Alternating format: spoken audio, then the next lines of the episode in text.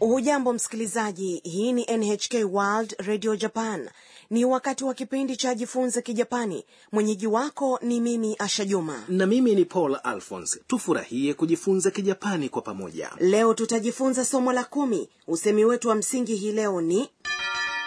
全員いますか yaani je wote wapo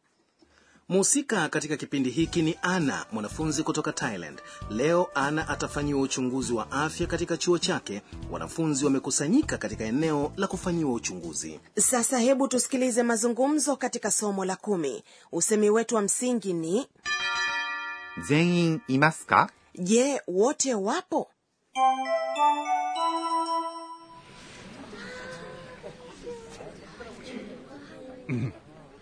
はじめに身長と体重を測ります全員いますかアンナさんがいませんすみません遅れました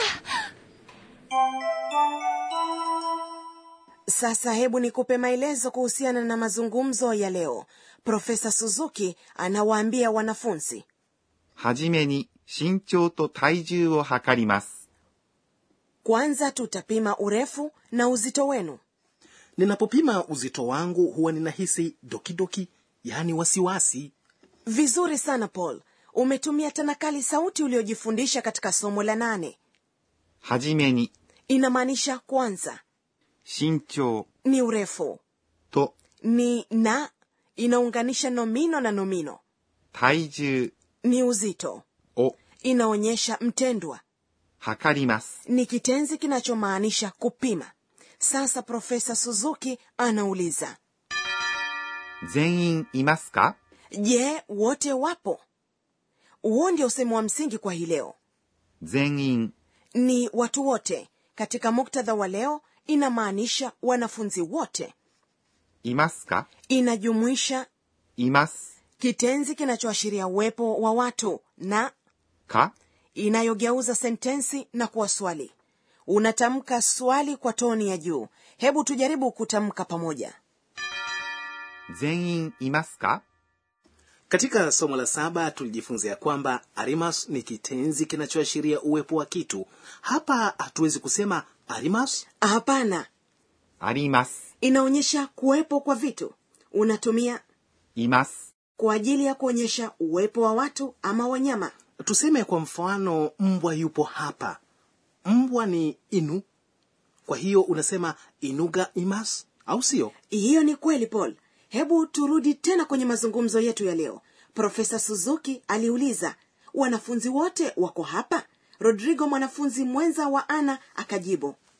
アンナさんがいません。 ana hayupo アンナさん ni ana pamoja na san inayotumika wakati wa kutamka jina kwa ajili ya kuonyesha heshima が inaonyesha kiima lakini hata ukisema が utaeleweka いません。 yaani hakuna katika muktadha huu hayupo ni namna ya kukanusha ya います。 yaani yupo oh ni kitu gani kilichomtokea ana kwa wakati huo ghafla mlango ulifunguka na ana akaingia huku akipumua haraka haraka すみません。遅れました。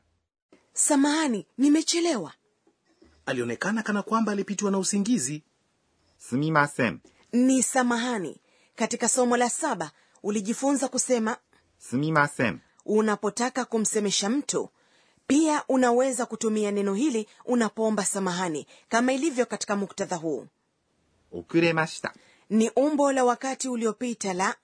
遅れます。 kitenzi kinachomaanisha kuchelewa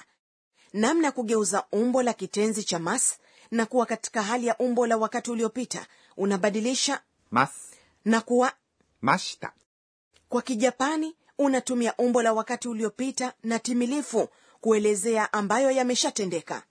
kama ni hivyo paul hili ni swali kwako unasemaje nimekula kwa kijapani ninakula ni tabemas kwa hiyo ni tabemashita uko sahihi kabisa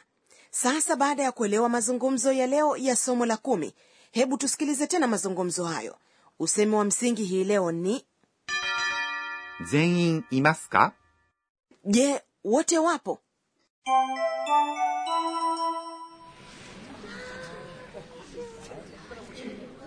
は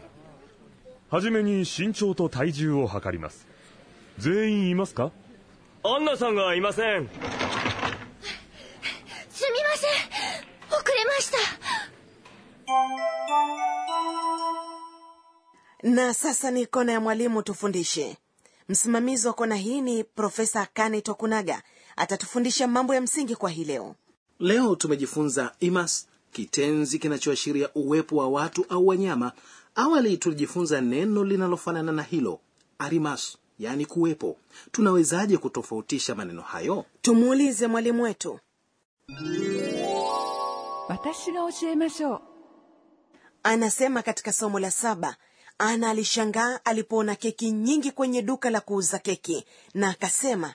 ケーキがいっぱいあります。 yaani kuna keki nyingi katika muktadha huu ikiwa kiima kinahusu vitu visivyo na uhai unatumia あります。 unaamua utumie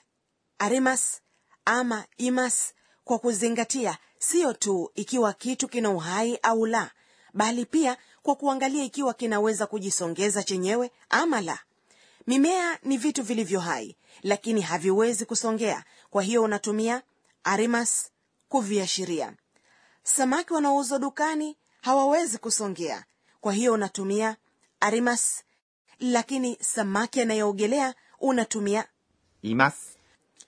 mabasi na magari hayawezi kujisongeza yenyewe lakini ikiwa yatakuwa na madereva wanayoyaendesha unatumia neno imas kwa kifupi kitenzi kinachoashiria uwepo wa watu na wanyama ni います。 umbo la kukanusha kwake ni いません。 yani kuto kuwepo yaani unapozungumzia uwepo wa vitu visivyo na uhai unatumia あります。 kukanusha kwake ni ありません。 kuto kuwepo hayo ndiyo tuliyokuandalia katika kona ya mwalimu tufundishe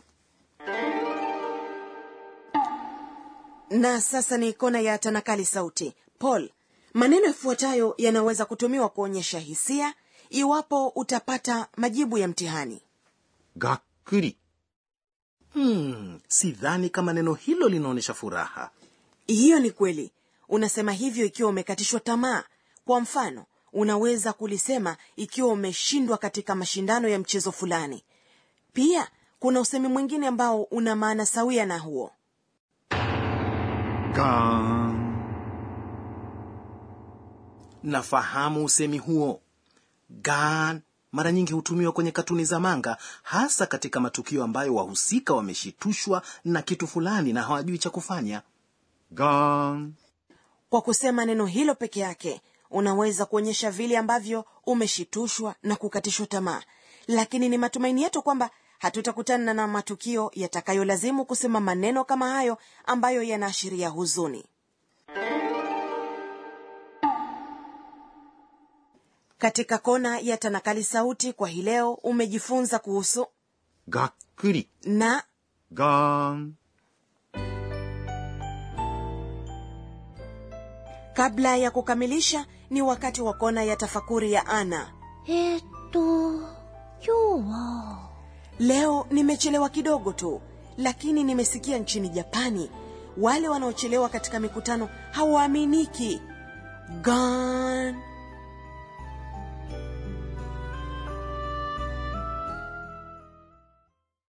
bila shaka umefurahia somo la kumi usehemu wa msingi hii leo ni 全員いますか